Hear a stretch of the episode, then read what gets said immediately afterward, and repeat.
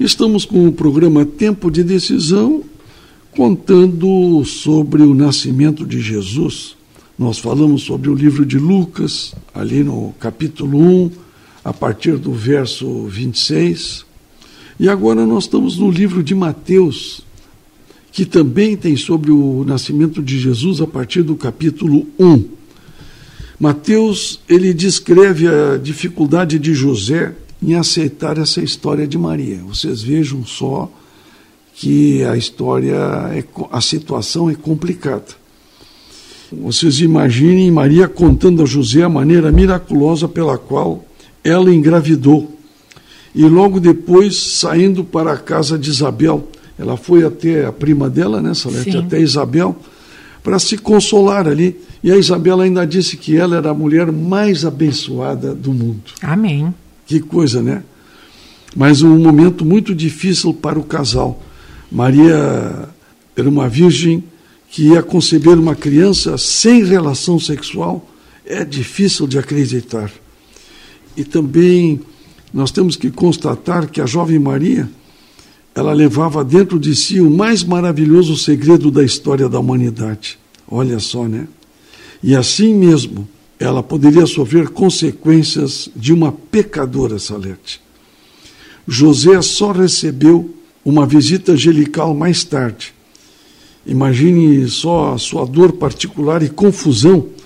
Talvez ele estivesse ansioso por fazer outra visita a Maria e a sua família, depois de um dia de trabalho, ficar ali em companhia da mulher, né, Salete, que ele amava, para relaxar e sonhar juntos o futuro comum então, de repente, a noiva vai embora, foi para a casa da prima, uma viagem apressada, porque ela não queria mostrar a gravidez, Salete.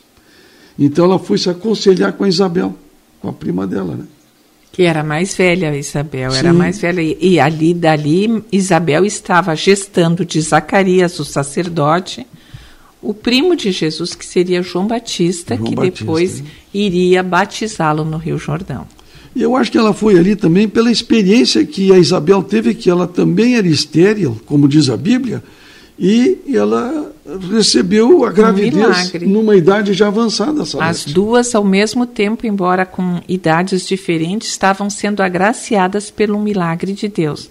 E aí é que eu acho uh, bem interessante, porque os impossíveis dos homens são possíveis para Deus. O milagre realmente a gente tem certeza que é divino quando todas as possibilidades humanas se esgotaram. Então, Isabel não poderia estar grávida porque já tinha cessado o seu ciclo uh, menstrual, seu ciclo de vida fértil, mas estava grávida porque ali se, se, se, se realizava um milagre. Da mesma forma, Maria, ainda virgem, adolescente, está grávida sem ter tido relações uh, com o José. Então, se consolida um milagre quando humanamente não há mais possibilidades. E como tu disseste, Reinaldo, Maria foi ao encontro de Isabel porque ela, através do anjo, ela ficou sabendo deste milagre que Isabel recebera, esta gestação em idade tardia. Então ela vai ali para conversar, para se alegrar com alguém que estava na mesma situação de receber milagres de Deus. E não há dúvida, querido ouvinte, que tanto Maria como José, adolescentes, tinham uma grande maturidade emocional e espiritual para aceitarem, receberem e se prontificarem uh, para fazer este, é, servirem a Deus desta maneira tão de, de tanta voluntariedade e totalidade.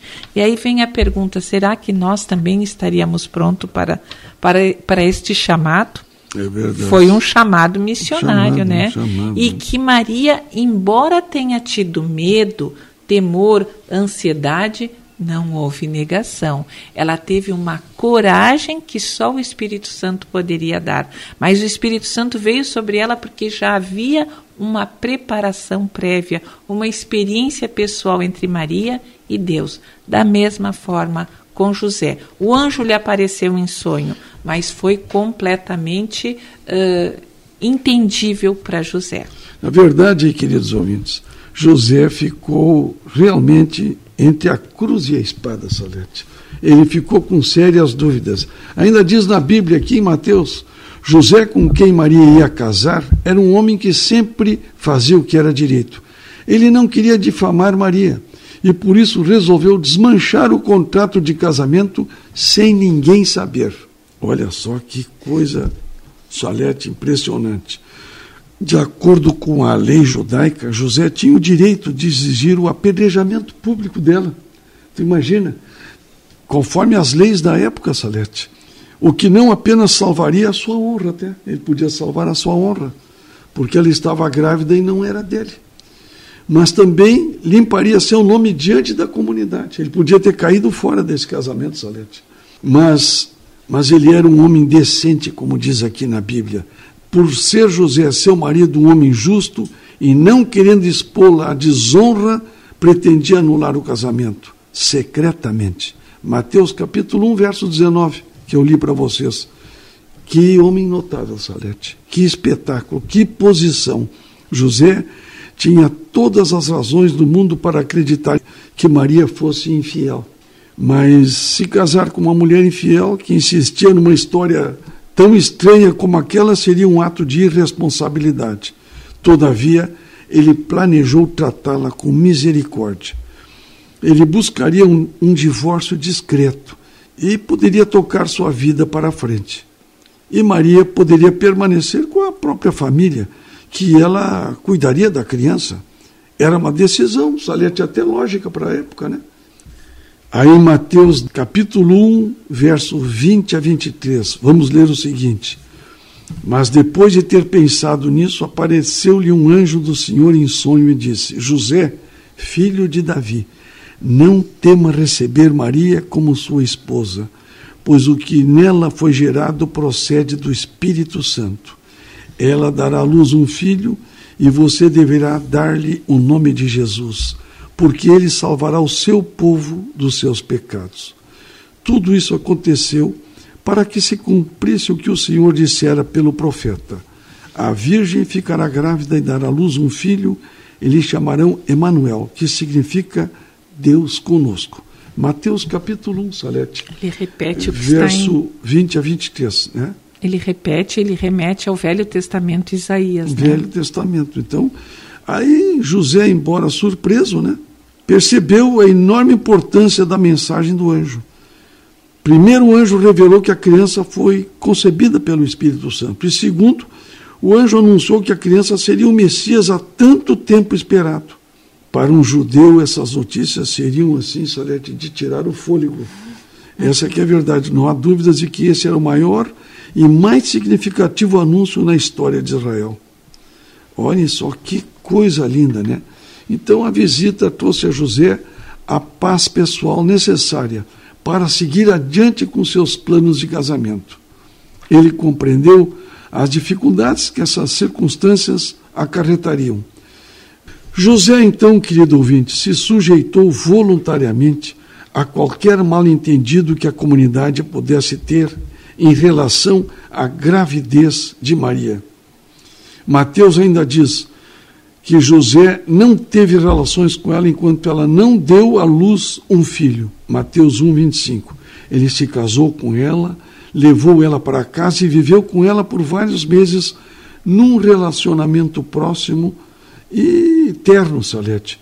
E, e a despeito de todas as tentações, ele se manteve fiel com a gravidez de Maria, esperando o nascimento do Messias. E depois a gente sabe o pai que ele foi, o pai. O pai que ele foi, um homem muito equilibrado, hein, Salete? Exatamente. Olha que modelo de, de graça altruísta, a gente podia dizer, né? Completo. José, ele compreendeu os riscos e aceitou as dificuldades de Maria como sendo as suas próprias. Né? E então José proporcionou, proporcionou através desse entendimento divino a formação de uma família, de um lar para Jesus, para o menino Jesus.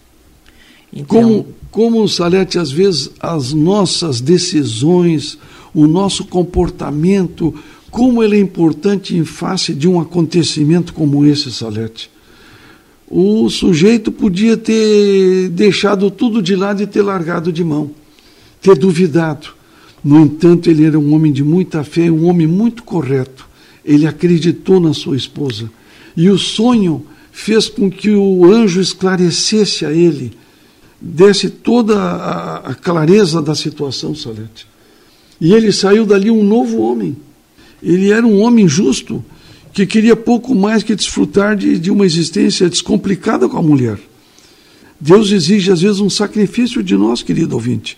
E nós temos que saber contornar essas situações com muito equilíbrio, Salete, com muito discernimento. Como esse nascimento, Salete, trouxe ensinamentos para nós também na nossa vida, né?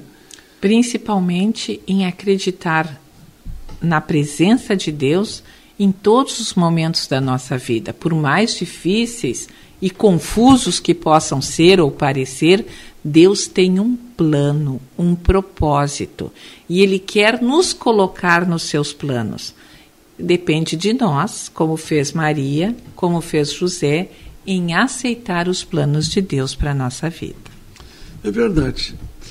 Nós estamos encerrando essa mensagem do programa Desejamos a todos aí muitas bênçãos, que todos nós saibamos sempre discernir situações difíceis para tomar a decisão mais sensata. Que Deus abençoe a todos. Tempo de decisão é um novo tempo na sua vida.